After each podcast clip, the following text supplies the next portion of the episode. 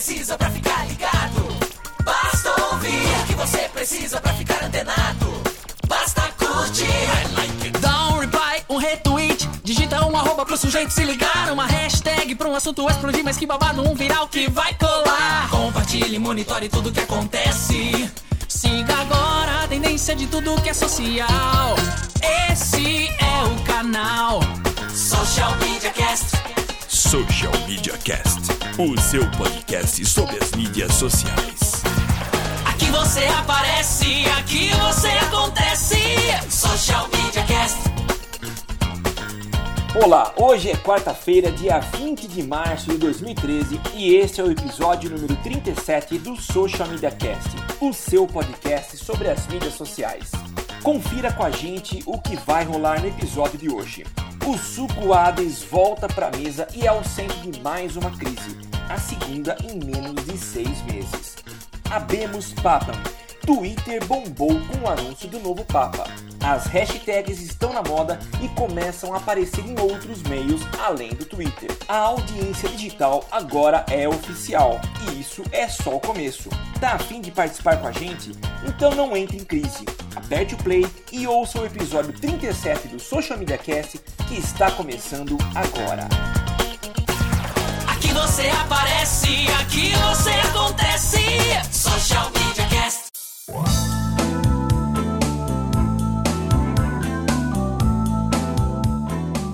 Olá, amigos do Macaco, sejam muito bem-vindos ao seu podcast sobre as mídias sociais. Isso mesmo, está entrando no ar o Social Media Cast. É, você quer participar com a gente? Vamos, vamos aquele nosso textinho de introdução já conhecido pelos nossos fãs, talvez não conhecido para você que escute pela primeira vez. É, quer acompanhar a gente ao vivo? socialmediacast.com.br barra ao vivo. Quer acompanhar o nosso site, que ainda tá meio ali, mas a gente vai dar uma melhorada nele, socialmediacast.com.br. Quer participar ao vivo com a gente através da hashtag eu no SMC. É claro que você também pode seguir a gente nas redes sociais. No Twitter somos o Social MCast, no facebook.com.br socialmediacast, tem a comunidade no Google e a página do Social Media Cast. É claro que você também pode assinar o nosso feed e ir lá no iTunes, assinar o iTunes, deixar a sua contribuição, a sua resenha sobre o nosso podcast. Pode ser sincero, mas a gente gostaria que você fosse simpático. É... Eu sou o Temo Mori, o arroba Temo Mori no Twitter, facebook.com barra Temo Mori. É, Temo Mori em todas as outras redes aí, vocês vão, é fácil de achar. E eu passo para né, a pessoa que mais doce está fazendo neste episódio, a Laina. Eu não estou fazendo doce, eu sou doce, você tá Ah. confundindo as coisas. Ai, fala macacada, eu sou a Laina Paisão, vocês já sabem, se não sabem, estão sabendo. Em todas as redes sociais, Facebook, Google Plus, Twitter, Twitter. ah, mentira, todas não, tem algumas que eu não entrei porque já tava pirando. É, mas segue aí, Twitter, tagueia, tagueia muito, que agora pode taguear em todos os lugares. E eu passo a bola pro Samuel. Fala galera, beleza? Estamos aqui mais uma vez agora para conversar com vocês e o Temo falou da Laina Doce e eu tô lançando a hashtag aí apresenta a Laina. Então, se você está cansado de vir barbudo apresentando o Social Media Cast, chegou a vez das mulheres. Então, a Laina apresenta, tá? Eu Gente, é só o vocês Samu- irem na depiladora, não tem essa de barba. Barba não é desculpa. Você entendeu o sentido da coisa, dona Laina. Vai. Foco não, Alaina, não Não. muda o foco.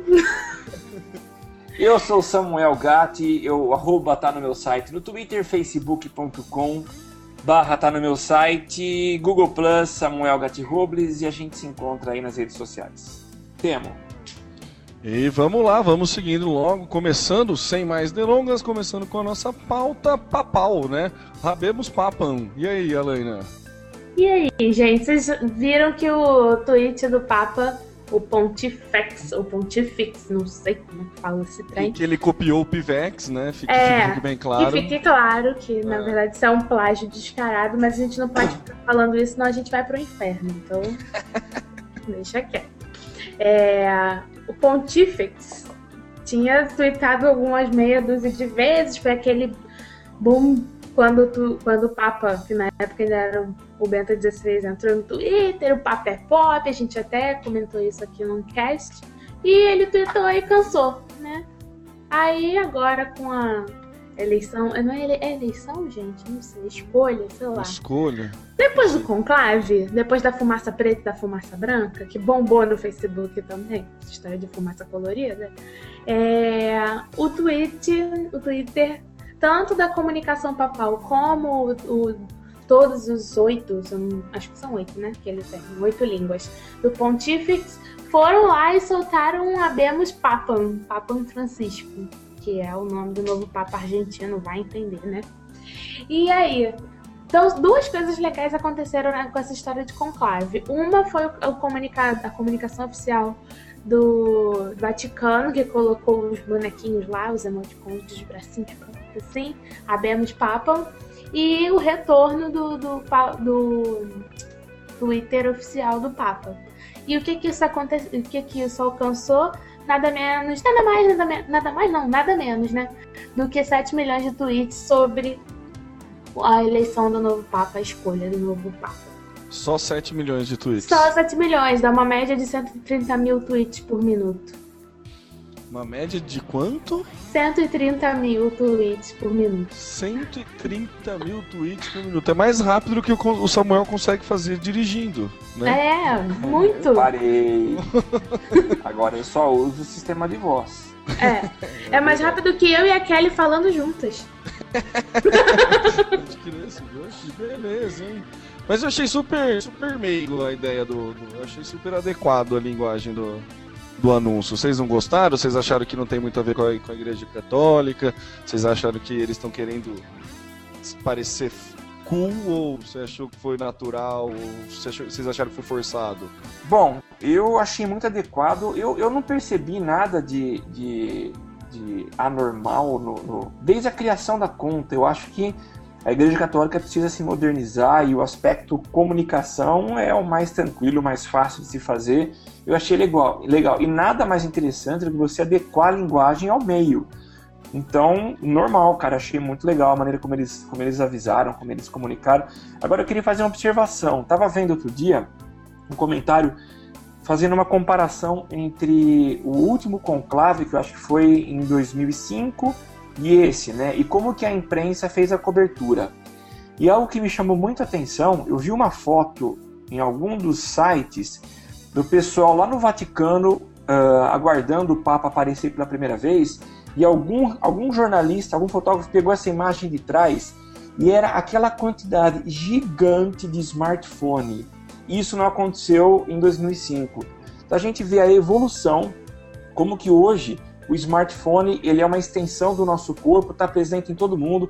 Com certeza as pessoas, se, se, se tem Twitter, já ficaram sabendo na hora, junto com a fumacinha, já receberam o tweet. Então eu acho muito legal isso. Fala, Laina. O Vaticano proibiu e impediu a entrada de uso de redes sociais durante o conclave. Então, é, não, é sério. Não, não para quem assistia, mas para quem estava diretamente ligado ao conclave. Inclusive, eu vi uma matéria que eu não lembro de quem era, acho que da Ilse Scamparini, que praticamente mora dentro do Vaticano. Né? Deve ter sido, acho que ninguém mais, né? Falando que por causa dessa proibição, os repórteres estavam tendo dificuldade para colocar as, as centrais de televisão para fazer transmissão ao vivo porque o sinal estava sendo é, impedido, enfim. Tinha um certo bloqueio para essa transmissão. Tava tudo proibido ali no, na área papal, não, digamos. O assim. Vaticano fez um, um bloqueio de, de, É, não, ninguém podia usar isso e rolou um Mas bloqueio. Ele uma, uma tecnologia assim que interferia, uma coisa Não assim? sei, não entrei em detalhes, porque eu vi a matéria no ônibus e no ônibus é. é. difícil. Ah, então eu sei isso, que é. Mano. Se você entrar no Deal Extreme, você consegue comprar uns aparelhos que fazem bloqueio. Então, numa certa área, eles bloqueiam o acesso às redes de celular. Então, com certeza, foi instalado dentro do Vaticano uh, esse tipo de bloqueio, esses aparelhos, e com certeza acaba respingando do lado de fora. e também dificultando, dificultando uh, o uso do celular na parte de fora. Você Não já usou? Você já usou isso para alguma aula, Samuel? Não adianta, cara, porque tem rede wireless, né? Então não, não Ah, vai resolver. já bloqueio é o 3G. Ah, ele bloqueia o 3G. É. Ah, entendi. E é claro, com certeza, dentro do Vaticano, o cara desligou o roteador, né? Provavelmente, né? É. O, o- já tem um fake do Papa, né? Vocês chegaram a acompanhar? Não? Tem Já? um argentino dele aí falando, tipo, fazendo mais ou menos a brincadeira com a, como a Dilma bolada, assim, mas ele já tem um, um fake que ele tinha. é, coisa assim, ele saiu do zero para não sei quantos mil também em poucos segundos, em poucos minutos, assim, de seguidores, né? Não, não lembro agora, não, não separei a matéria, mas na verdade isso tudo foi só uma deixa para a próxima pauta, que é do Samuel. Social Media Cast.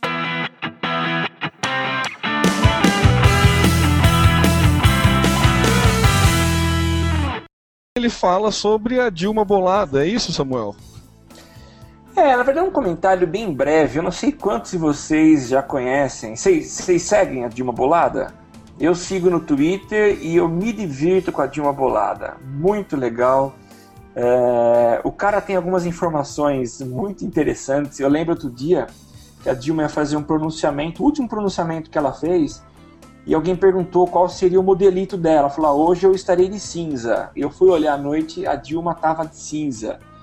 Então, assim, e é um cara que consegue é, redigir um texto que tem de fato a cara da Dilma. E eu tava vendo, achei interessante essa notícia.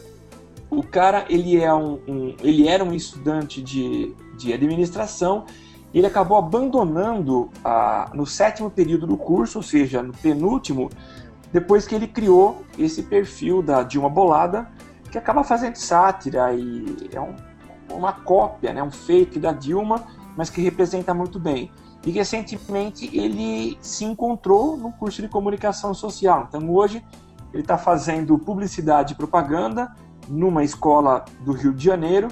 E é um cara que tem feito muito sucesso. Eu estava dando uma olhada. Ele não é um cara que bombou no Facebook, como, por exemplo, Gina Indelicada, que tem milhões. O cara tá com 200 e poucos mil no, no Facebook.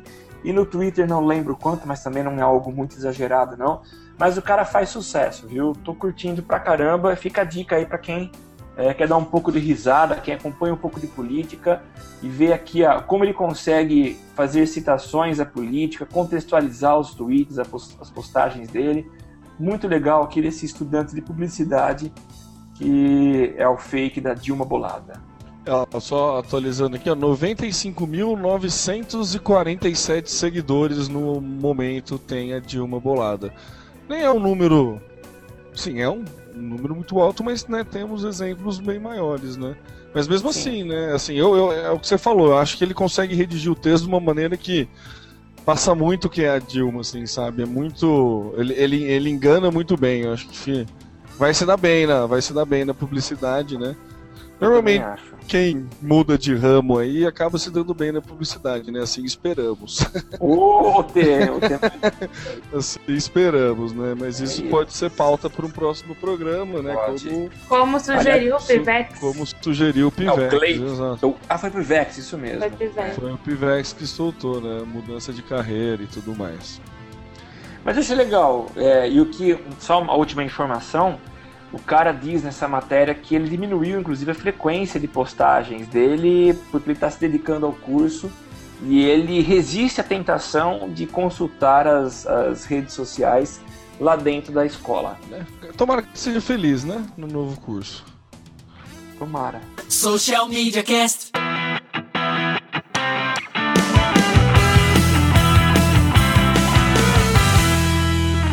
Mundo digital em hashtag. E aí, né? Todo mundo. Eu, eu tô Para esperando. sua É, alegria. para minha alegria, eu tô esperando clientes de e-mail começarem a aceitar a hashtag, porque daí eu vou parar de ser, ser chamado de fanático. Mas tudo bem. Samuel, o que, que você tem pra dizer pra Eu não gente entendi. aí? Eu não entendi isso, por quê, Temo? Porque o Por quê? Por que você quer que os clientes de, de, de e-mail também tenham hashtag para você? Porque eu uso a hashtag Porque eu no uso hashtag. Todo mundo, quando eu, tô- Ah. eu, era, eu era o único que defendia o uso de hashtag no Facebook, mesmo não tendo o porquê da hashtag, entendeu? Daí a galera Porque é falava, ah, tipo aquele, aqueles caras que faziam postagem, pessoas que postam hashtag no Facebook. Daí eu sempre comentava, ó, eu uso hashtag até no e-mail, né? É claro que não chega nesse absurdo, mas é que eu, eu, eu levo a piada, eu, eu troco a piada de e-mails, eu costumo fazer isso, então. Mas eu acho que a hashtag é tão útil porque é- ela acaba sendo referência, ela acaba sendo título, ela, ela é, é um tagueamento das coisas, ela é assunto. Então eu acho muito legal, eu também uso bastante, não e-mail, Não, e-mail foi uso- exagero, foi, foi, foi brincadeira. eu uso bastante também no Facebook. Então eu acho legal. E a, a notícia surgiu na semana passada de que o Facebook é, estava estudando a possibilidade de se colocar, de se introduzir hashtag é, ou tornar útil, né? Você conseguir reunir os assuntos usando as hashtags. E nessa semana, há dois dias, o Flickr anunciou também que já na- no seu update do aplicativo para iOS já existe, já está implementado o uso da hashtag. É, a hashtag que foi iniciada, a primeira vez que foi usada do jeito que a gente conhece, foi no Twitter. Depois isso aconteceu também no Instagram, Flickr e agora a gente vê o Facebook que em breve vai anunciar. Eu acho muito legal para a organização dos assuntos. O que, que vocês acham? Vocês acham que.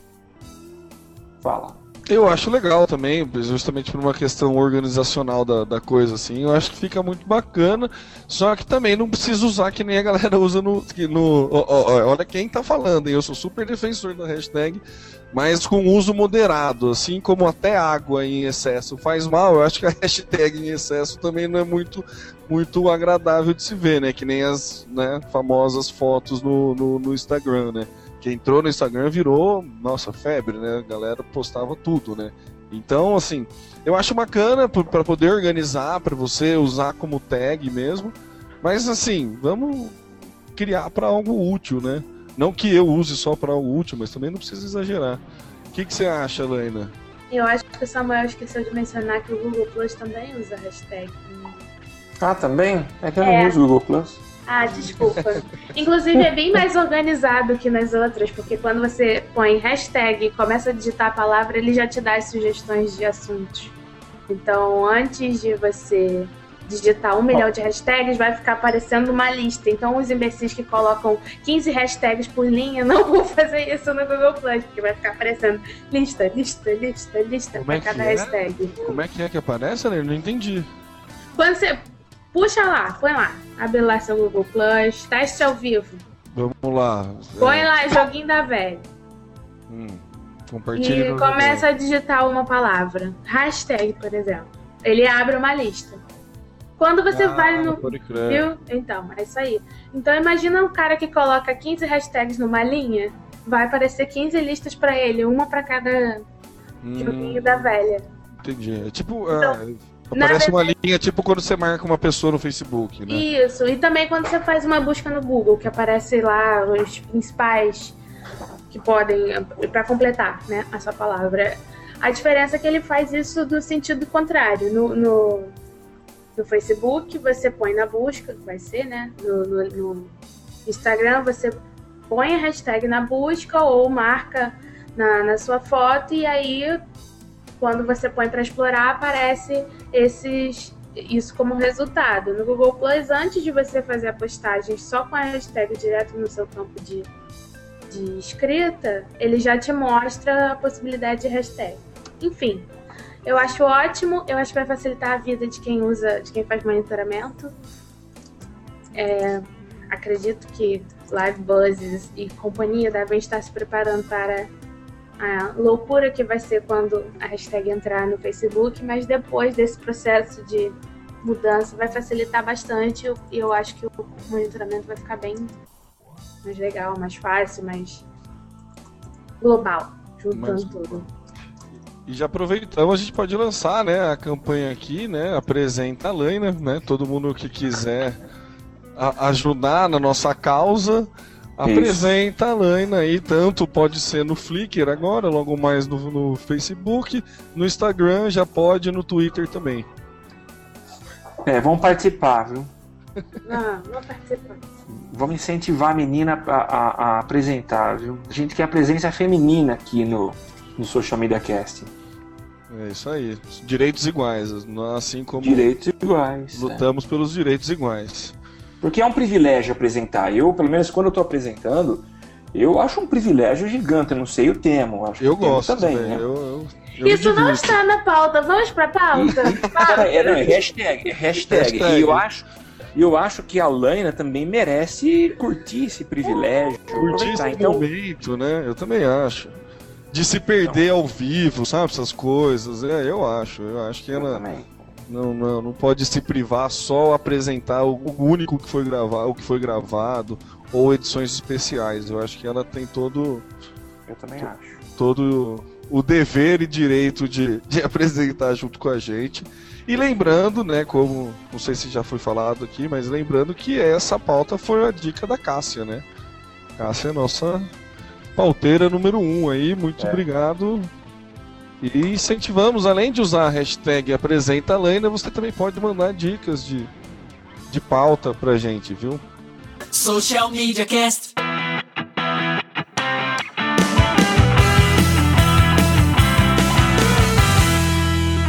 Audiência digital agora é oficial. Esse aqui, essa pauta eu tô perdido, hein? E aí, Helena, me, me salva. É, me salva porque, de verdade, essa eu não, não tive tempo de dar uma olhada. Então, foi, é um estudo, não só um estudo, mas uma tendência, né? É, a Nielsen anunciou há pouco tempo que vai começar a compilar os dados é, das músicas. é, vai começar a compilar os dados de serviços de streaming como o Netflix e televisão para fazer a coisa da audiência.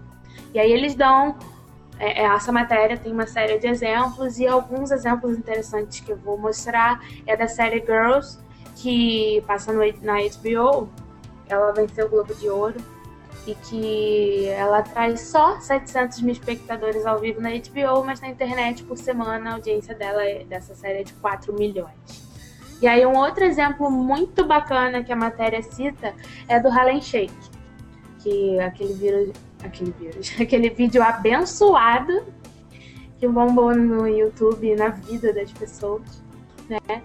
É, e aí ele faz uma comparação que se o, se o se essa medição da internet já estivesse sendo feita, o Harlem Shake, o Psy na época do, do- que estourou lá, ele seria tão popular quanto a Adele. E hoje o, o Shake é, estaria, está na verdade, estaria no top principais músicas dos Estados Unidos. Apesar de não ter nascido, não ter se tornado popular pelas rádios. Então é essa coisa de puxar dados da internet e agora a audiência vai parar de ser medida só pelos Ibops Nielsens e audiência de TV e também pelo que se fala durante a transmissão ao vivo dos programas. Você acha que deveria dar um peso pra, pra audiência? Tipo, audiência em TV vale tanto, audiência em rádio vale tanto, audiência online vale tanto? Ou você acha que tem que jogar tudo como audiência, joga num bolo só e vamos aí? O que, que vocês acham? Não sei, me, me vem essa questão agora, porque cada meio tem sua, né, suas características e suas peculiaridades. Então, dependendo de caso a caso, é, a- se, se tudo vai ser considerado audiência, dependendo do caso, certas audiências terão pesos maiores, né? Ou vocês não concordam comigo? Vocês acham que não tem Mas- nada a ver com o que eu tô falando? Que tipo de peso temos? Em função do quê? Porque por trás de um, de um meio tem alguém consumindo.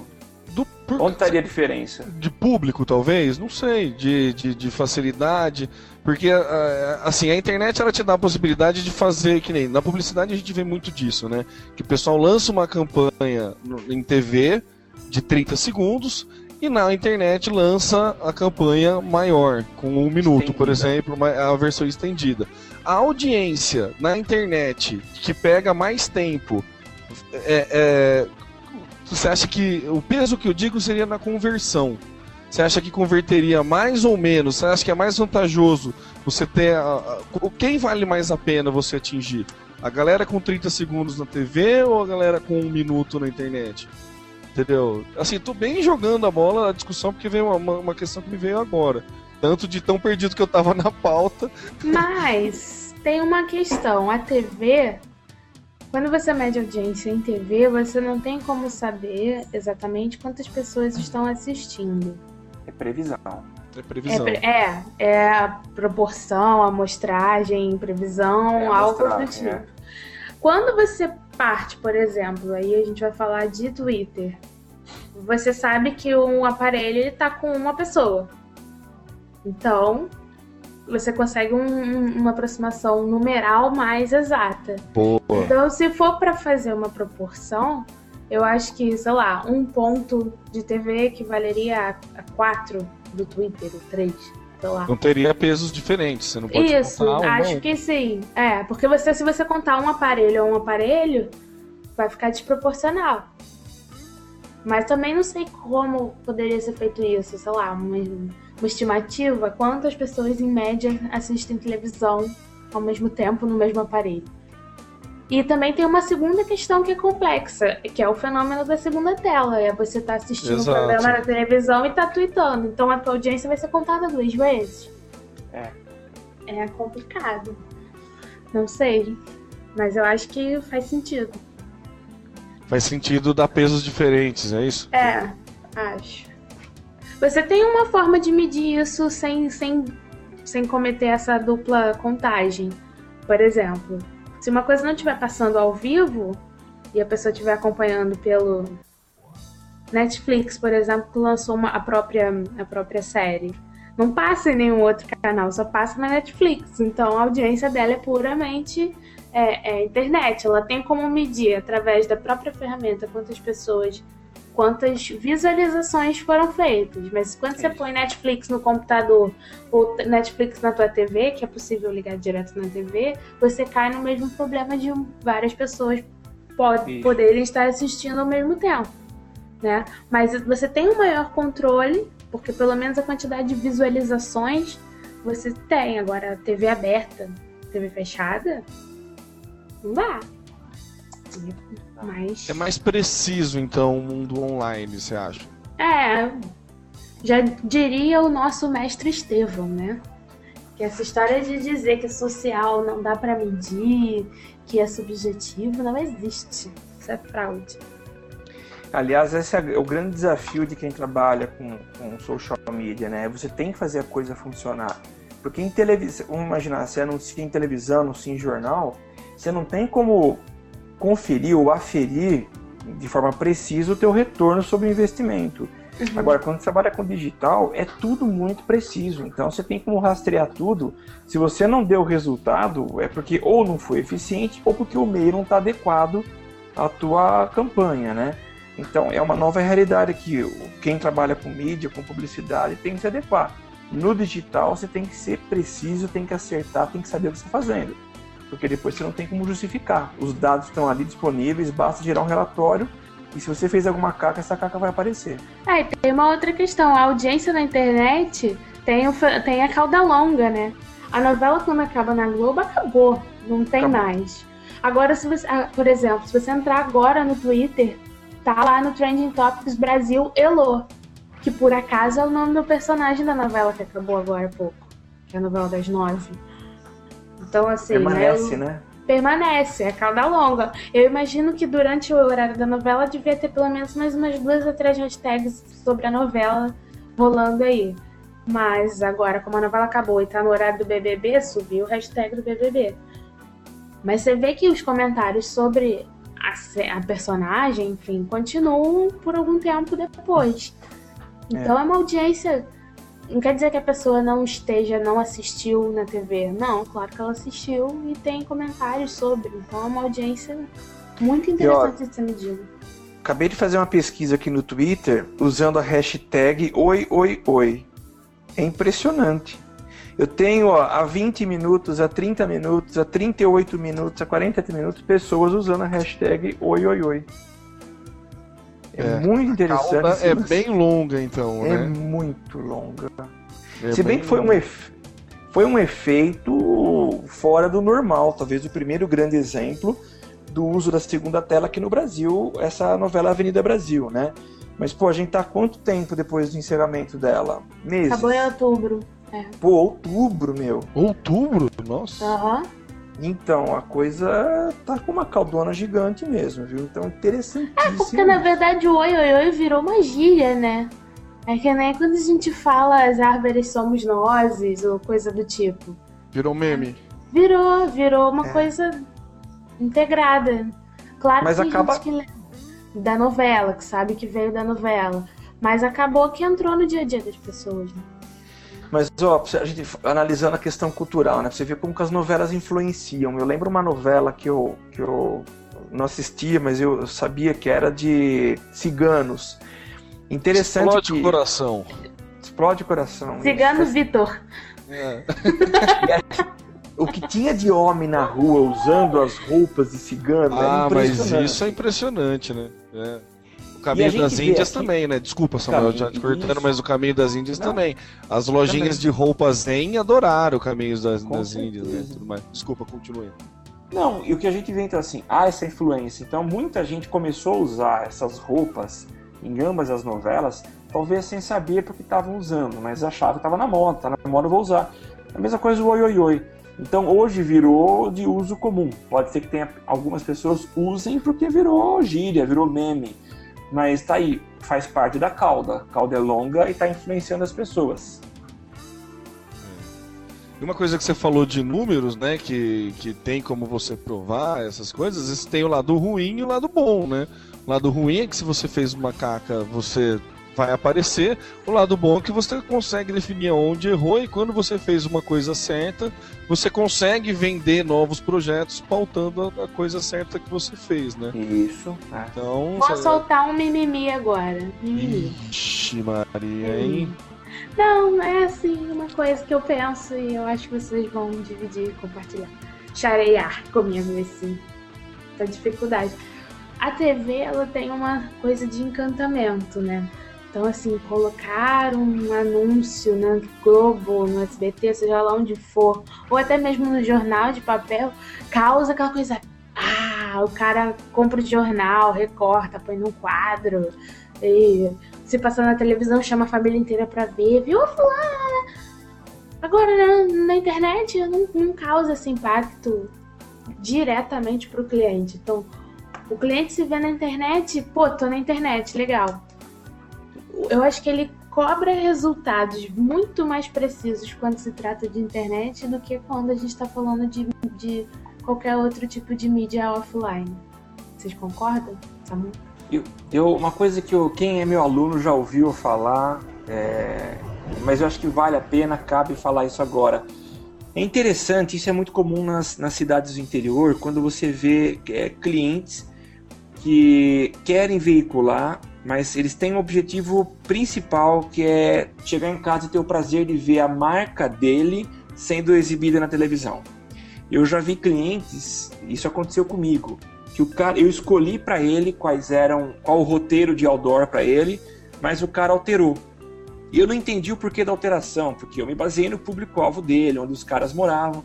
E eu entendi, ele, aí ele mudou, ele colocou num roteiro.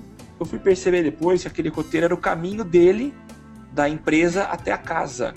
Então, o cara, ele quer ver, ele quer olhar e falar, pô, eu venci na vida, meu, olha a minha marca sendo exibida ali. Então tem muito disso, esse encantamento realmente existe. Fala, Temo. É, na, na minha sala, né, tem bastante gente que trabalha em veículo, né? É, tem até pessoal que trabalha na TV aqui, né, né, na IPTV, que é a, a filial da Globo local aqui, e que fala justamente isso, que chega o pessoal lá para vender, assim, o dono da empresa que vira assim, fala assim, ó, para você o melhor são tais programas por causa do público, que tem tudo mais, o cara fala, não, esse programa aqui eu não quero porque eu não assisto. É. Sabe? Não- minha- ninguém assiste. Então É- tem esse encantamento mesmo, né? Não tem. É, é ingrato, porque às vezes você consegue com uma ação muito mais, muito menos custosa online, é, atingir um público muito mais qualificado para aquele serviço. Qualificado, quando eu digo, é, é público consumidor daquele serviço ou produto. E, no entanto, por causa do capricho do cliente que quer aparecer no intervalo da novela, você coloca um anúncio lá que, tipo, Tá. Vai Todo mundo viu, né? mas e É. aí? É. é, ele, a família dele e os amigos dele vão ficar durante meses falando, você viu como é que tá fulano? Mas nenhuma daquelas pessoas vai comprar aquele serviço, É. produto.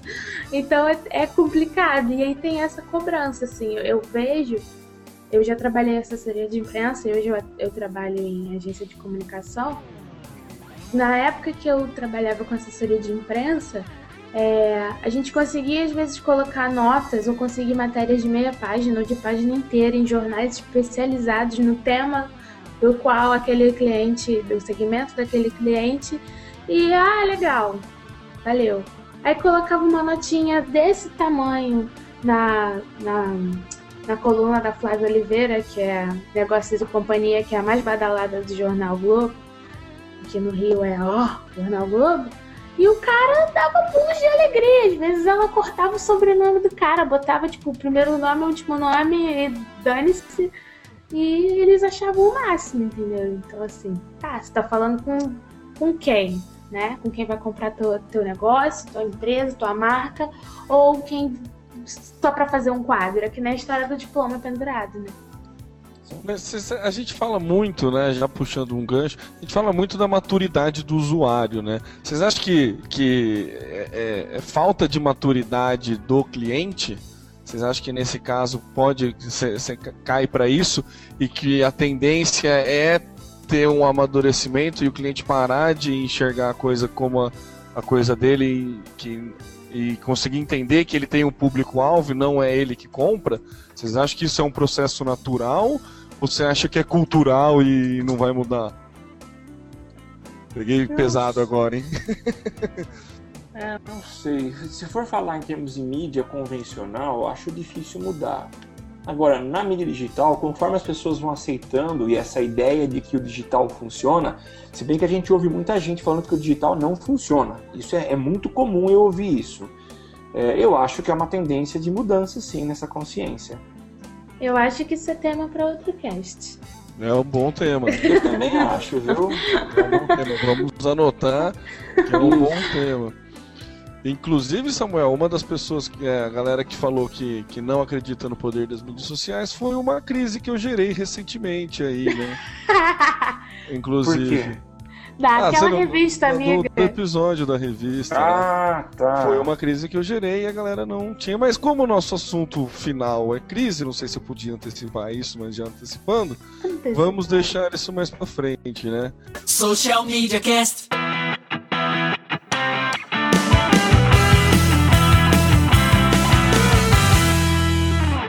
Ah, e o Globo tá fazendo besteira no Google Mais, Anaína, é isso? Pois é, cara, eu entrando aqui quase agora, antes de começar o cast, pra, né, dar aquela olhada no Google Plus, e eu me vejo, me, me deparo com essa coisa broxante.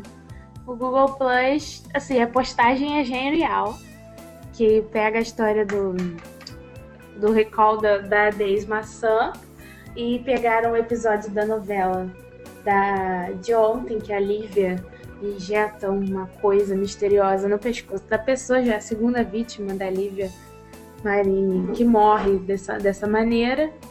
E aí fizeram uma montagenzinha que, na verdade, nessa seringa tem a Deise Maçã.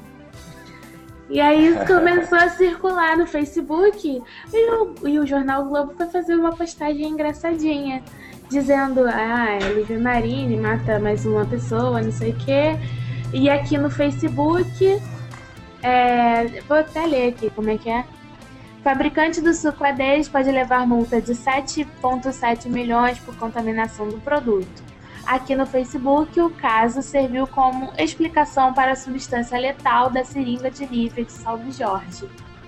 Só que eles replicaram o conteúdo do Facebook no Google Plus. Então, esse aqui no Facebook, dentro do Google Plus, deu a dica de que assim, não tem planejamento para cada uma das mídias, é réplica de conteúdo, né? É. Então, Pisaram É, na bola, isso. né? Foi aquela. aquela, é, é, é.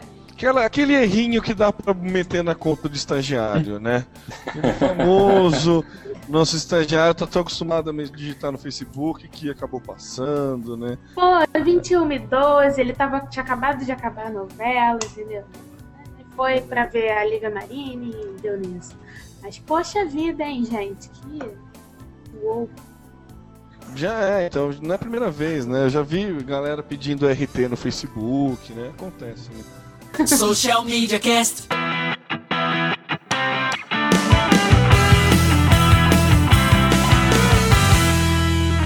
O Ades gosta de um pouco de crise, não gosta tanto quanto a Kelly, né? Que participou no, no cast. Qual cast que foi? No 18? 18. No cast 18, né? Que a gente debateu sobre crise, né? Que a Kelly falou da crise do supermercado, que ela estava passando, mas como o assunto Ades voltou à tona, acho que a gente vale um- uma reflexão mais profunda, assim. E para começar, assim, a, a discussão, vocês acham que a- aprendeu a lição? Vocês acham que, que a Des resolveu? Vocês acham que continuou pisando na bola? Piorar não piorou, né? Vocês acham que. Quem, qual que é a opinião de vocês quanto o caso Adens? Alana, se você quiser aproveitar, já que você tá assim, meio, né, introspectiva, não intro- introspectiva, mas né, querendo não falar muito, explica pra gente o que aconteceu no caso Ades aí, daí depois dá a sua opinião. É, não lembro quando foi, novembro, dezembro, acho que foi novembro. Foi novembro. É, foi novembro, né? Estourou a primeira crise da Daisy em rede social, grande crise, aliás, em que uma, uma, uma mulher tirou uma foto de uma gosma esquisita que estava dentro da garrafa do suco dela, dela não, do filho dela, e ela postou essa foto no Facebook e a coisa gerou centenas de milhares de compartilhamentos. Na ocasião, a Kelly Nagaoka fez inclusive um, um post no blog dela falando sobre a crise e, e dando dicas de como gerenciar. E na época, a minha principal revolta com, com o analista da página é que ele levou dois dias para responder a reclamação e quando respondeu deu aquela resposta padrão.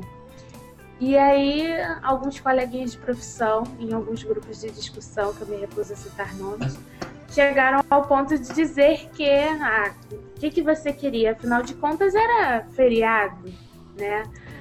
Então a mulher deixou. Eu não lembro se ela deixou num domingo e eles responderam na quarta, porque terça era feriado e segunda enforcou.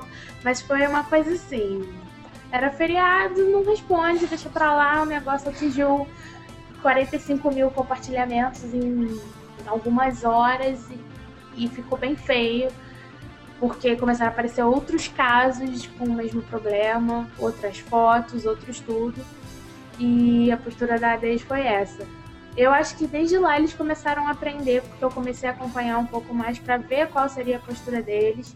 Uma das coisas que eu notei é que eles fizeram um fórum de perguntas e respostas dentro do Facebook. Então as perguntas mais comuns é, estavam ali, fáceis para a pessoa localizar. Se a pessoa não localizasse, perguntasse, eles encaminhavam para o fórum já direto para a pergunta, pergunta com a resposta. Mudaram a cara da, da, do ADES, da, da página, começaram a fazer ads, deram uma recalchutada geral. E aí estourou agora essa bomba da, dos sucos de maçã contaminados com produtos de limpeza. Contaminados não, né? Praticamente era só produto de limpeza e as pessoas que consumissem é, podiam sofrer queimaduras e acho que até algumas tiveram problemas. Era um lote grande, foi distribuído no Rio, Paraná e São Paulo. E a DES foi a página dizer oficialmente, através da página no Facebook, que um lote específico do produto sabor maçã é, estava impróprio, que era para procurar o saque e não consumir, porque poderia fazer mal. Então a postura mudou, não parece mais aquela empresa que leva dois dias para responder depois de uma reclamação. Eu achei que muito bem, parabéns para a Deis. Levou uns tapas em novembro e agora está sendo profissional. E vocês? É, eu acho, eu acho legal a, a maneira como ela interviu, só que as coisas estão acontecendo hoje de forma muito rápida e dependendo do, do se a coisa não é gerenciada no ambiente das mídias sociais de forma bem feitinha, é, isso pode vazar para a imprensa e vai para a mídia aberta e aí repercussão é muito grande. Então, todos os jornais estão comentando sobre esse caso. Então, uhum. é, por mais que você tente resolver o problema nas mídias sociais, e talvez eles tenham de fato feito isso de forma é, muito legal, muito bem feita, mas perdeu o controle. Quando a coisa vai para a mídia aberta, você não tem mais como controlar, não há maneiras de você intervir nisso. A grande vantagem da, das redes sociais, e eu volto até a citar o caso da Kelly, que ela deu uma ralada e entrou em contato com cada um daqueles que compartilhavam uma informação que era inverídica a respeito do cliente dela. Então o controle está na mão dela, ou não vou dizer que estava totalmente na mão dela, mas era muito mais fácil ela chegar. Mas o que a gente vê aí, por mais que a, a, a ADS tenha feito a tarefa de casa, a, a crise continua existindo. Tá? Então tá todo mundo falando, todo mundo com medo de, de tomar o suco. Então não é fácil controlar a crise, principalmente quando ela extravasa o ambiente controlável. E quando vira piada? que nem agora, que tipo, parou a crise. Marília. Entendeu? Vira piada, a, a, a, bruxa entregando a maçã pra Branca de Neve. É Branca de Neve da maçã? É, Branca de Neve. É, é a Branca de, de neve. neve. Em vez de ser a maçã, é um suco ADES de maçã. A brincadeira do Globo que errou aí o G1. Vocês acham que. Como, como intervir nessa fase? Deixa quieto, se, se posicione deixa a brincadeira rolar? Ou tenta responder, entra na brincadeira, pede desculpa, assim. E quando, quando o negócio já perdeu o teor crítico da coisa, assim, né? Não que perdeu o teor crítico, porque a gente viu que a, a Anvisa, né, proibiu a circulação dos sucos de soja da ADES, tudo mais. Então, quer dizer, eles estão sofrendo retaliações, né, entre aspas, aí no mundo offline e no mundo online, né, como tem muito nego criativo, né, as piadas surgem, né? Mas e, e aí? Vocês acham que desencana, se preocupa com offline agora, foca no offline e deixa a galera brincar no Twitter ou, ou, ou faz uma ação para tentar arrancar essa brincadeira, dá aquela pelada lá, Daniela Sicarelli pede para tirar o vídeo do YouTube. O que, que vocês fariam? O que, que vocês acham? Bom, a minha opinião é o seguinte: cada caso é um caso. Se a gente lembrar uh, o, o, episódio Coca-Cola Porta dos Fundos, é, que rapidinho, em pouco tempo, acho que em duas horas, o pessoal da Coca já criou uh, o nome da latinha lá, era Cleverson, não sei qual era o nome. Kellen, Mas... Kellen e Wellington, sei lá, não lembro. Enfim, enfim. Bom, uh, não está envolvendo risco de saúde pública, não tem, não tem famílias que foram afetadas. No caso da ADES, eu acho que uh, entrar na brincadeira, eles, eles acabariam indo para o lado oposto e poderiam receber críticas por brincarem com coisa séria. Então, eu esperaria a poeira baixar, mesmo porque a gente sabe que, por mais que as, por mais que as imagens vão ficar indexadas no Google, você vai encontrar essa maçã, essa, a Branca de Neve e o Hades por muito tempo, mas isso sai da memória das pessoas, daqui a pouco ninguém mais está falando. A gente vê o caso da, da Arezo, que passou por uma crise gigante e já passou, ninguém mais comenta. O grande problema é que você precisa cuidar da imagem da tua marca. E a Lana já está contestando. Ah, tudo bem, você já fala já, Lana. Mas eu acho que tem que prezar pela, pela imagem da tua marca é, as, as consequências ficam, mas esse tipo de imagem, esse tipo de brincadeira acho que dura muito pouco. Ninguém mais vai lembrar, ou se lembrar é um ou outro. Fala, Laina. Na hora que você citou a Areza e falou que ninguém mais fala, há controvérsias. Você é, busca a Areza aí, você, você ainda acha, claro que não como no auge da crise, mas você ainda acha é, pessoas que estão sabendo sobre aquilo agora. Isso é perpétuo. A gente tem vários cases aí que, que passam-se anos. Um, um, que a gente pode falar é da Domino's Pizza. Eles tiveram uma reação super bacana com aquele vídeo que o pessoal fez, falando, falando que cuspia, fazer um monte de besteira na pizza. E aí veio, acho que o dono da rede, o gerente, não lembro qual era o cargo do cara, gravou um vídeo é, se posicionando publicamente e até de uma forma engraçadinha. Mas hoje você ainda encontra gente que pega aquele vídeo antigo que, que absurdo, olha o que, que fazem na pizza. Assim como há pouco tempo atrás eu vi um compartilhamento daquele primeiro vídeo do Porta dos Fundos no Espoleto, que ainda não era Espoleto, e depois o Espoleto apareceu.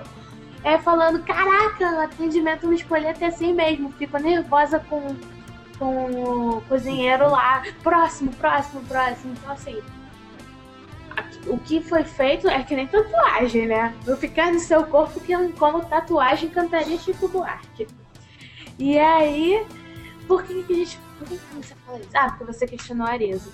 A outra coisa que eu acho que a gente podia é, puxar, uma das coisas que a Marcinha comentou no blog é, Relações, que é um blog de RP, e o post dela de hoje foi sobre esse caso da Daisy.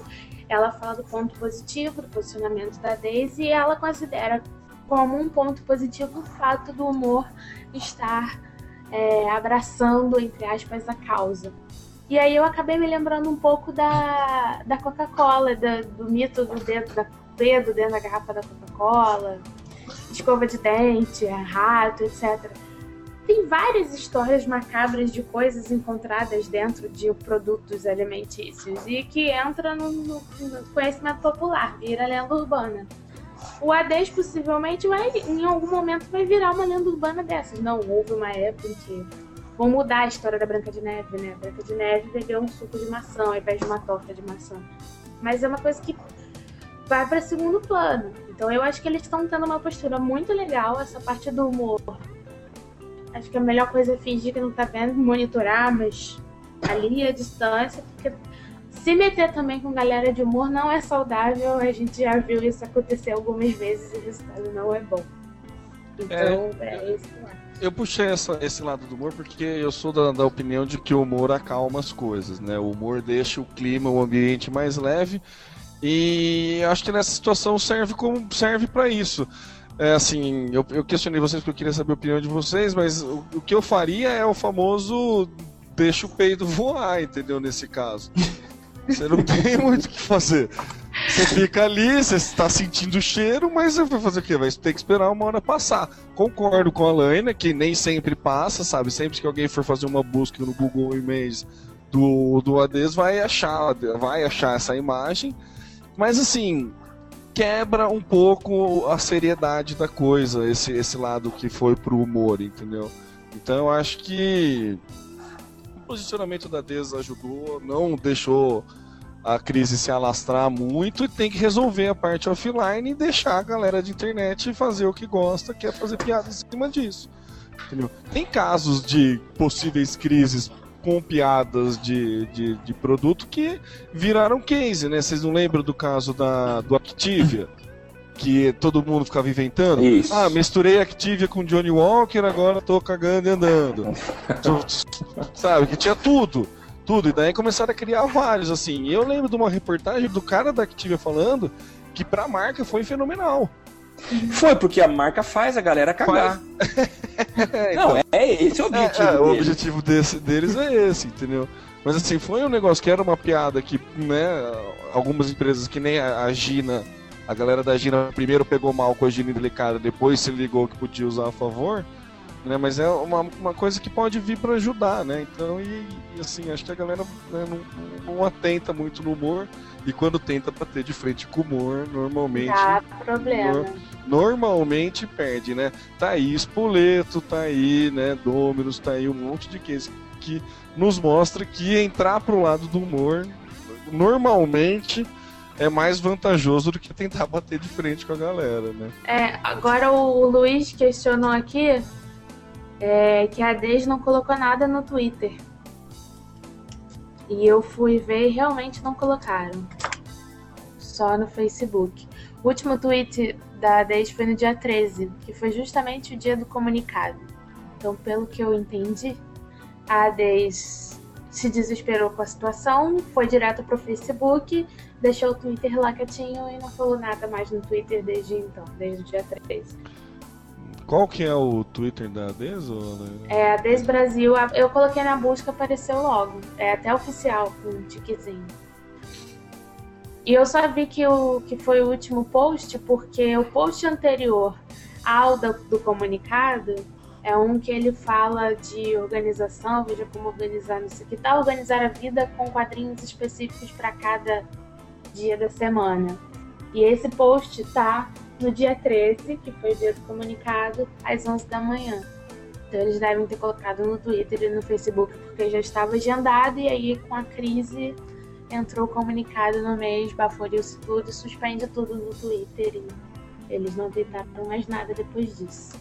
Agora, o que é de gente comentando o caso no Twitter é impressionante, né? Eles É. deveriam ficar mais espertos, né? É, eu acabei de fazer isso, Samuel. Fui lá na busca do Twitter, procurei todo mundo que tá citando a Des Brasil e tá, é, tem uma galera.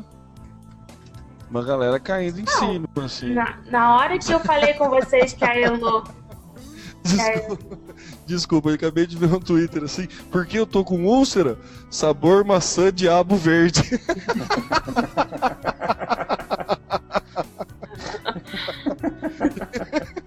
Tô- Os caras são muito bons.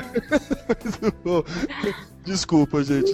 Continua, velho. Na hora que eu falei pra vocês da que a Elo tava no, no Trending Topics Brasil, a Dez também estava, que agora saiu. Mas a Elo era a última e o Ades estava logo em cima.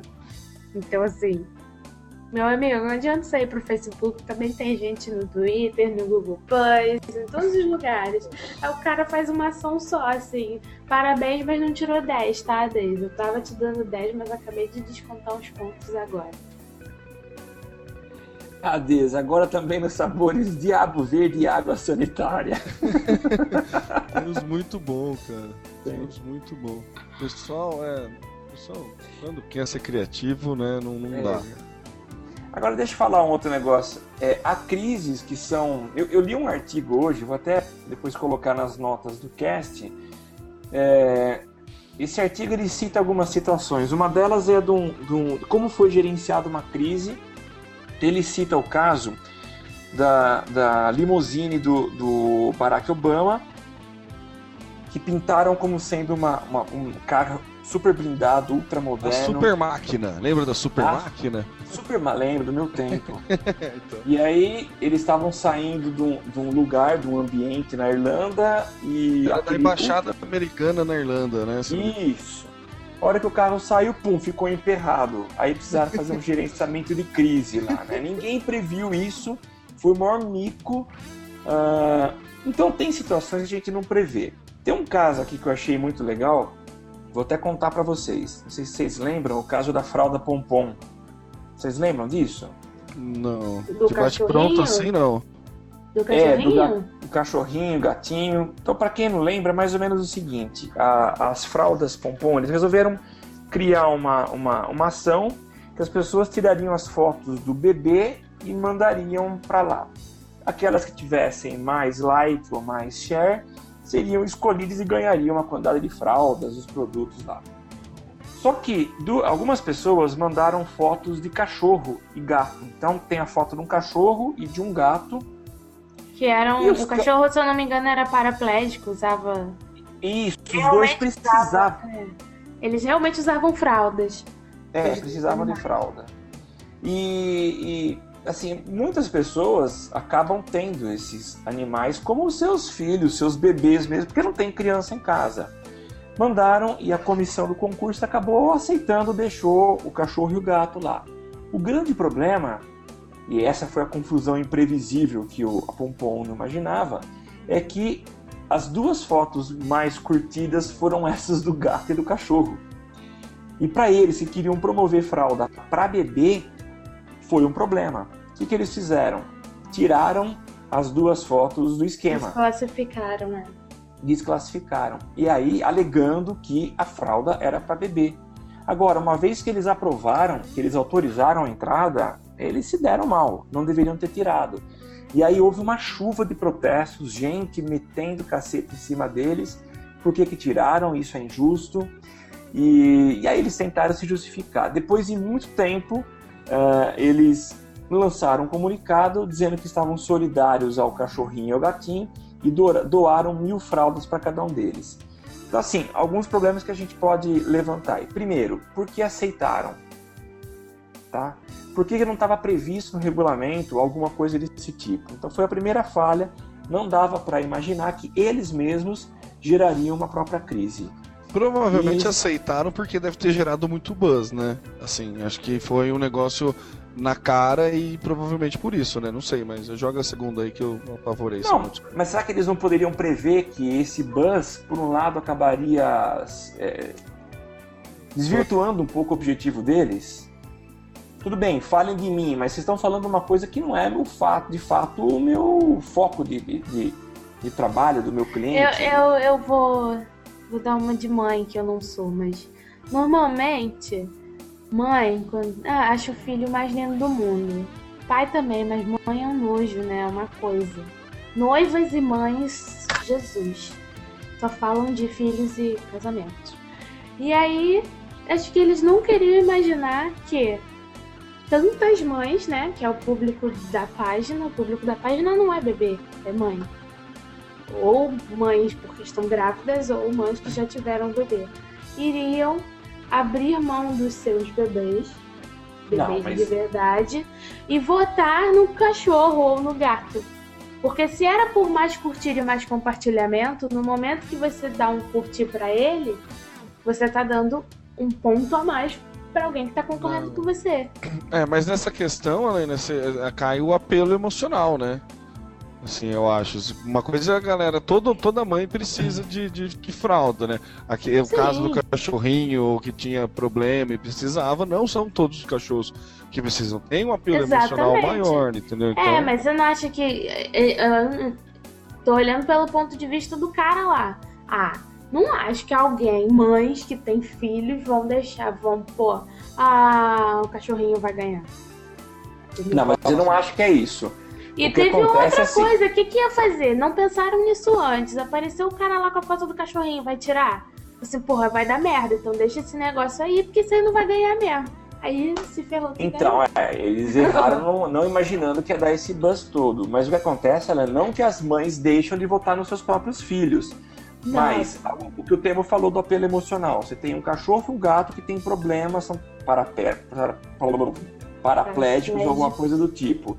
Então, esses caras, assim como qualquer mãe, vai pedir, ó, gente, tô concorrendo, curte e compartilhe. Sim, Só que sim. quando os caras fizeram isso pro gato e pro cachorro, isso você atraiu a atenção de muita gente que ficou comovida. Mas você não acabou roubando o voto dos outros. É que o poder de comoção desses dois animais foi muito grande. Mas assim, a falha terrível foi da empresa de não ter tirado na hora que viu a postagem. Ou de o regulamento não ter previsto isso. Então, assim, foi uma. O que eu- onde eu quero chegar? Foi uma crise criada por eles mesmos, por problema na gestão, na condução do processo. Planejamento. planejamento. Começou no planejamento. O cara não pensou nas hipóteses que aquilo ali podia gerar. Primeiro que, né, curta e compartilhe, vamos combinar, né, gente? Que coisa mais, né? Enfim, perdeu a credibilidade quando a promoção era curta e compartilhe já. É, e eu vejo, assim, é, esses problemas que acontecem, esse não é o primeiro caso de promoção que dá zica por falta de planejamento, mas eu lembro que a primeira vez que eu fiz uma promoção desse tipo, eu não tinha noção real de todo o processo. E assim, foi sorte não ter dado nenhum problema. Mas se dá é uma dor de cabeça do caramba para você tentar contornar e aquilo que era planejado para trazer um benefício para a marca, para a imagem da marca, acaba sendo o contrário. O efeito é negativo e para você reverter isso é trabalhoso. É, no caso do, do, do cachorro e do gato aí, Samuel, se eles tivessem tomado a decisão de logo de cara desclassificar e mesmo assim premiar, Opa, acabou. perfeito. Ó, tudo bem, a gente entende que tem necessidade, devido à necessidade, estamos fazendo uma doação. Foi muito legal vocês terem participado, mas infelizmente essa ação específica é, É só, para bebês que crianças, andam em duas bebês é, humanos. Né? Entendeu? Pronto, você soluciona o problema, todo mundo fica feliz. O negócio é, é o timing, né? É. A galera, tipo, primeiro deixou fazer, eles mesmos criaram um monstro, né? Foi, Foi. A É. questão foi essa, né? Fala aí, monstro e o teu wiki monstro, Samuel, como é que tá? Não, não chegou não. Vi que Bold me desprezou. Três dias era o prazo para entregar um novo pão. Então, assim, Boulder que se dane. Você jogou ela. fora o Shrek? Você deixou Eu joguei, claro. criando ele. Poxa. Imagina de noite o bicho entrar no quarto, assustar as crianças, tô fora, foi pro lixo mesmo. Você podia adestrar ele e mandar ele lá na Wikibold, né? É, quem sabe. Telefone, minha casa. que bonito. Wikibold, minha casa. Eu tenho um dos clientes que eu, que eu, que eu trabalho que passou por uma crise é, complicada. Eu estava viajando nesse período, mas o pessoal estava instruído a, a, a fazer, a tomar as decisões, né? Eu estava viajando quando a Laina mandou uma mensagem falando da Uniara, de, um de uma matéria sobre o curso de medicina. Então, só para explicar e até ficar claro para quem não está por dentro. É, no, no vestibular da Uniara, que é um centro universitário aqui do interior de São Paulo, que é o meu cliente, é, o, o vestibular é muito, muito criterioso, muito sério, o, o- o sistema de, de controle de acesso é muito levado a sério. Ah, houve uma, uma, uma suspeita de fraude, que existia alguém que estava lá com, fraudando, e foi chamada a polícia. A partir daí, a partir da denúncia de que existia alguém tentando fraudar o vestibular, que a Polícia Federal acabou é, encontrando uma quadrilha que fraudava vestibulares de medicina no Brasil todo. Só que a matéria ela foi um pouco incompleta, ela não deixou detalhes e, e isso gerou uma série de comentários a respeito da Uniara, de que a Uniara tinha alguma coisa a ver e não tinha. A Uniara foi a primeira a entregar para a Polícia Federal esse fraudador. Então a quadrilha foi descoberta e já acabou encontrando ramificações em outros, outros estados do país. Então de um dia para o outro choveu uma série de menções e pessoas compartilhando, dizendo a matéria do, do, do Fantástico falando da Uniara e as pessoas faziam comentários dizendo a Uniara é culpada. Então qual foi o trabalho de gestão dessa crise? Foi buscar cada, um dessas, cada uma dessas pessoas que compartilharam e explicar. Existiu uma nota que foi feita é, imediatamente pela assessoria de imprensa e a gente começou a divulgar e explicar um por um que a Uniara ela não, ela era vítima nesse, nesse, nessa, nessa fraude e que ela tinha colaborado com a Polícia Federal para que a quadrilha fosse encontrada. Então, assim, foi um dia, dois dias, e a gente conseguiu varrer praticamente tudo. Uh, a maioria das pessoas é, entendeu e pediu desculpas pelo que tinha feito. E se eu não me engano, apenas uma pessoa acabou ignorando a nossa fala e não entendendo de fato o que, tinha acontecido. O resultado disso, um resultado muito positivo, a gente viu uma reversão no, nessa na maneira como as pessoas estavam verificando a, a, a matéria do Fantástico e a gente encontrou advogados da marca, pessoas que começaram a defender isso está à disposição, está no Facebook da Uniara. Pessoas que defenderam, é, que conhecem a honestidade, conhecem a seriedade da instituição e acabaram propagando, divulgando uh, que realmente o que a gente estava, é, é, o, a matéria do Fantástico não tinha sido tão clara. Então foi um caso muito interessante é, de gerenciamento de crise que a gente acabou fazendo e obtivemos um resultado muito legal identificamos os pontos positivos e aqueles que realmente abraçam a causa da instituição. E é legal, né, que esse exemplo que você deu é bacana, porque é uma crise que não foi culpa sua, né? Que é uma crise que não foi erro seu, que nem no caso da DES, que nem no caso, nos outros casos que a gente citou, no caso da Pompom e tudo mais. Foi uma crise que por causa de terceiros, né, que tá que, que, que não deram a informação corretamente que acabou que acabou gerando tudo isso para você e aí que teve que fazer todo o gerenciamento de crise e tudo mais, né? Isso. É, eu lembro que eu vi a matéria, eu não tava em casa. E eu vi, eu tava, tava jantando fora e eu vi no, no closed captions do, do restaurante. Nossa. Aí só tinha assim, Uniara, é, um, um, aluno do vestibular de medicina foi tirado da sala no vestibular da Uniara. Eu falei, tem que falar com o Samuel. que... O que tá acontecendo? Eu comecei a tentar prestar atenção na matéria, mas eu não conseguia. Eu falei, caraca. No dia seguinte cheguei pra falar com a Rafa. Eu, Rafaela, você viu? Ela, não, tá tudo sob controle, eu já tô monitorando, a gente tá, pá, fica tranquila, obrigada pela dica, não sei o que, não sei o que. É, a eu tava de férias, tava em João É, Pessoa, lembro descansando, quando a Lan chegou uma, uma mensagem da Tipo, Laina, meia-noite. já me deu a bomba, né? E na hora já fui atrás, já, já acessei o vídeo pra saber o que tava acontecendo, né? Mas foi tudo legal e acho que o resultado disso aí foi muito positivo. É, eu fiz uma análise depois, um, um relatório e eu acho assim, o final foi sensacional. Foi uma crise que não foi provocada por nós, mas o resultado disso foi muito legal. É, eu passei por uma crise já contando a minha história, tô parecendo aqueles tipo. é, gerenciadores de crises anônimos, né? Ah, eu tive uma crise. Faz não sei quanto tempo que eu estou sem crise. Mas a, a minha foi assim, o primeiro, primeiro job que eu peguei de, de, de redes sociais, assim, foi o- assim, o start para ver se a galera botava fé, né, no, no- no- que podia passar o, o trampo para mim ou não.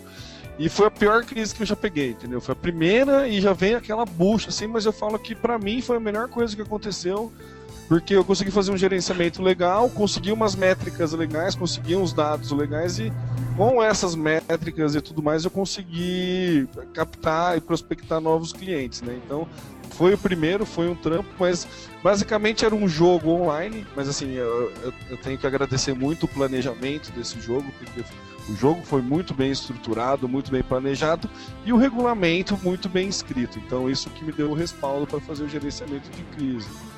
E daí basicamente era um jogo online onde você tinha um tempo de resposta, você formava equipes online e você tinha era um jogo uma- um jogo de pesquisa, eram umas perguntas nada a ver assim, bem difíceis, super vagas que você através de pesquisa no Google, pesquisa onde quer que você acha interessante, você podia bus- buscar a resposta. Quanto mais rápido você respondesse, melhor, e quanto menos respostas erradas você desse, melhor. Né? Pra você ter noção, a galera é, modificou o Wikipedia, assim, de quão, do quão malandra a galera foi durante o jogo online que tava rolando. E tinha uma questão que simplesmente você podia colocar qualquer coisa que não aceitava. Simplesmente não tinha resposta certa qualquer caractere que você colocava. Daí nisso, né, que aconteceu? Uma galera veio reclamar, como assim? O que, que era que, o ideal a se fazer? Você pular e perder os pontos daquela questão. Só que teve gente que demorou mais tempo do que outros para pular a questão. Só que no regulamento estava falando isso. Caso tiver algum problema técnico com a questão, a questão será anulada e todos receberão a pontuação máxima da questão. Só que até aí ninguém lê regulamento, né? Ninguém lê as letrinhas lá. E eu, eu lembro que eu monitorei, deu cerca de 46 horas de crise. Foram 46 horas da galera descendo a lenha, falando que era absurdo, falando mal da instituição, que onde já se viu ser desorganizado, e você sempre dando aquela resposta para cada um, né? Uma resposta bem particular para cada um, né?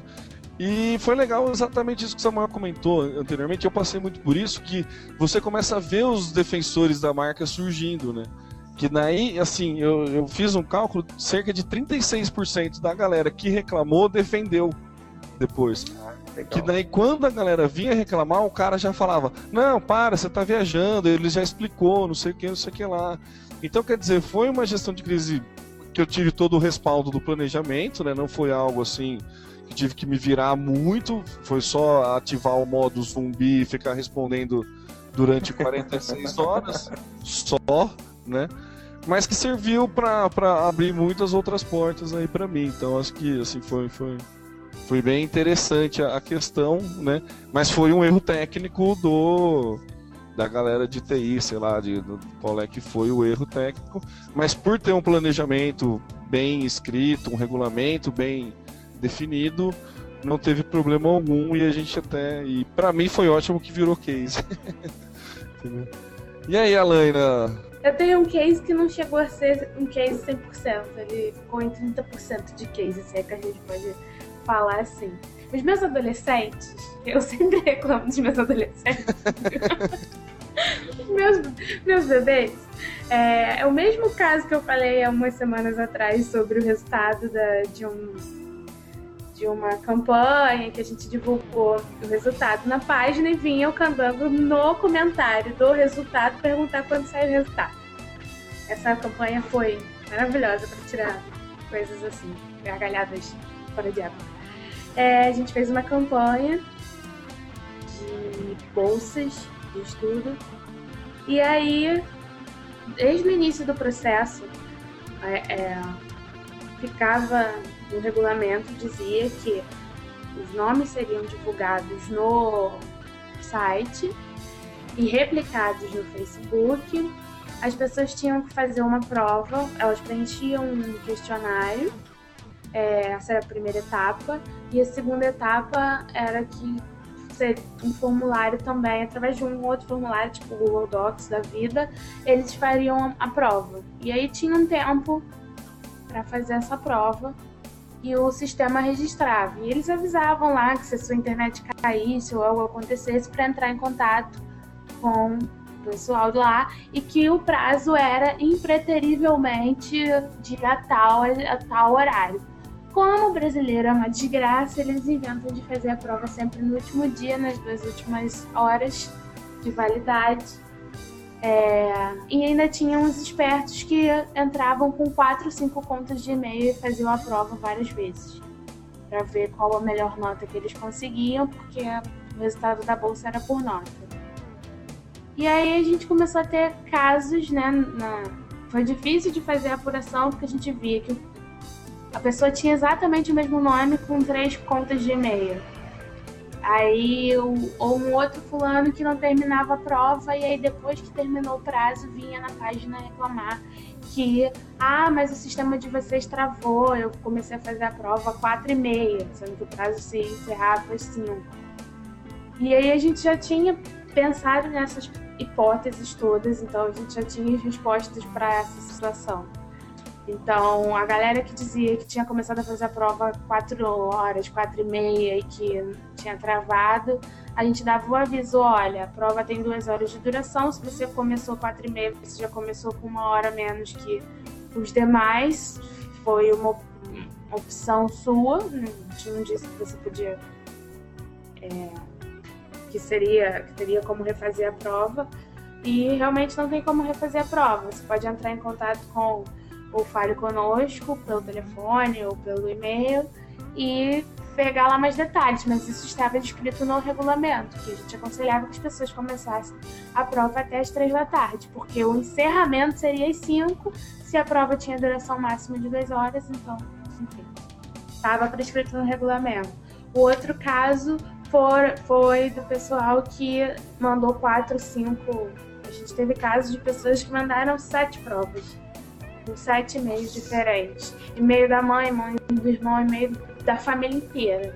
Porque queria muita bolsa, fez a prova sete vezes e para ver qual a melhor nota que conseguia. Foi desclassificado direto, sendo que fazendo a prova a primeira vez ele já conseguia ver as questões. A gente tinha um rodízio de questões, né? Eram cinco provas diferentes com rodízio de questões do mesmo nível mas o cara que fez sete vezes conseguia repetir algumas questões, obviamente. Então, a última, é, ele, ele tirou uma nota muito boa, foi tipo 9.8. E ele, ah, como que o fulano que ficou em. A gente divulgava o nome do fulano e a posição que ele ficou no ranking e a nota que ele teve. O fulano que teve 9.7 entrou e eu que tive 9.8 eu não entrei. E aí a gente também já tinha uma resposta para passar para essas pessoas. Olha, a gente detectou uma pessoa com o seu mesmo documento, mesmo nome, mesmo endereço, mesmo telefone. Às vezes o cara mudava o endereço, mudava o telefone, mas o nome da mãe, o nome do pai, como é documento, não tinha como trocar. Então você foi desclassificado e estava descrito no, no regulamento desde o início. Então a gente sempre apelou para o regulamento, o regulamento foi muito bem amarrado. Inclusive a gente pediu apoio jurídico para ver se o regulamento é, não, se, não se tornava irregular ou não podia ser jogado contra nós.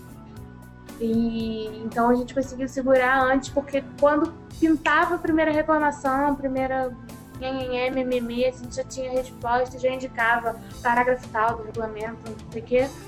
E a gente não teve muitos problemas. Passados alguns dias, tinham chorões que ficaram lá, poxa, queria tanto, poxa, estudei a beça, poxa, não sei o quê, mas não chegou a ser uma crise porque a gente começou a motivar essa galera a continuar participando dos processos. Olha, a gente vai fazer de novo ano que vem, estuda mais, você ainda tá na faixa etária, então procuro programa tal, não sei o quê.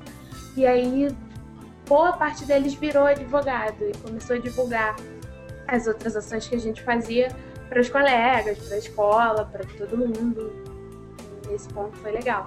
Mas o, o, o importante disso é que nos ajudou muito o planejamento e o ter pensado antes no que poderia dar errado. Porque a gente não teve que chegar ao ponto de, putz, estão reclamando disso para pensar. A gente pensou antes e funcionou. Então, esse é o meu case, que não é case. Passou, né? Passou. Uh, foi só um susto. O bom aqui, é né? Final tudo passa, né? É. é. E nem fui parar no Google, sem, tá? É, sem piada sobre tudo passa, né? nem foi parar no Google, olha que beleza, né? É, vamos chegando ao fim, né? Depois dos comentários e desabafos e tudo mais. Esse que com certeza será o recorde de, de tempo do podcast, não sei não se. Não será. Não será? Não. Quando se apresentar vai demorar mais, é isso. Você já está preparando a gente para isso, então. Não? Estamos tá com grilos. Estamos com grilos. Enfim, amigos, vamos chegando ao final do Social Media Cast. Esse Social Media Cast do episódio número 37, que teve como tema principal gerenciamento e acontecimento e administração, sei lá o nome que você quiser dar de crises, né, que todo mundo, né, infelizmente, tem que passar e tem que saber gerenciar. É, a gente vai ficando por aqui. Nossos contatos, socialmediacast.com.br, no Twitter é socialmcast, facebook.com.br socialmediacast, no Google tem a página e a comunidade Social Media Cast. Quer assistir ao vivo toda terça-feira, às 23 horas, por volta das 23 horas, no socialmediacast.com.br barra ao vivo e você pode participar através da hashtag EuNoSMC. Eu sou o Temo Mori, o arroba Temo Mori no Twitter, facebook.com barra Temo Mori, Temo Mori em todas as outras redes, no Pinterest, Instagram e, e tudo mais que possa aparecer. E vou me despedindo e peço as considerações finais da Alaina. Que bom, não teve trollado, arrasou. Ela tá muito com o pé atrás, né? Muito. eu, tô, eu tô preparada aqui. E o Samuel ainda, calma. É, não, calma. Não, se eu cair, tudo bem, gente. Não repara, eu sou a Lena Paisó. Vocês já sabem, se não sabem, tô sabendo. E estamos aí no Facebook, no Google Plus, no Twitter, no Instagram, em todas as redes sociais desse jeito. E até semana que vem que eu não vou apresentar de novo. Veremos. De novo? De novo? É, eu não vou apresentar de novo. Ah, Laina, para com isso. A hashtag tá aí, quem quiser usa. Vamos forçar a Laina. Vamos fazer, já que tá na moda fazer, viu? Já que tá em moda fazer, pública. Já, é, fazer uma petição aí, pegar uma vase e fazer uma petição. Bom, eu sou Samuel Gatti Robles, o arroba tá no meu site no Twitter, facebook.com barra tá no meu site, Google Plus, Samuel Gatti Robles. E valeu pela companhia, a gente se vê na próxima quarta-feira, né? Um abração a todos. É terça-feira, não é, Samuel? É, o que, que ele vai fazer é... na quarta-feira? É que eu tô. Na data tô colocando quarta-feira já. Ah, sim, porque passa da meia-noite, tudo bem. É, e a gente publica na quarta, então quarta-feira, né? Então beleza, galera. Até a próxima terça barra quarta-feira. Até mais. Tudo que você precisa pra ficar ligado. Basta ouvir o que você precisa pra ficar antenado. Basta curtir. I like Digita um arroba pro sujeito se ligar. Uma hashtag pra um assunto explodir. Mas que babado, um viral que vai colar. Compartilhe, monitore tudo que acontece. Siga agora a tendência de tudo que é social. Esse é o canal Social Media Cast. Social Media Cast, o seu podcast sobre as mídias sociais você aparece, aqui você acontece. Social Media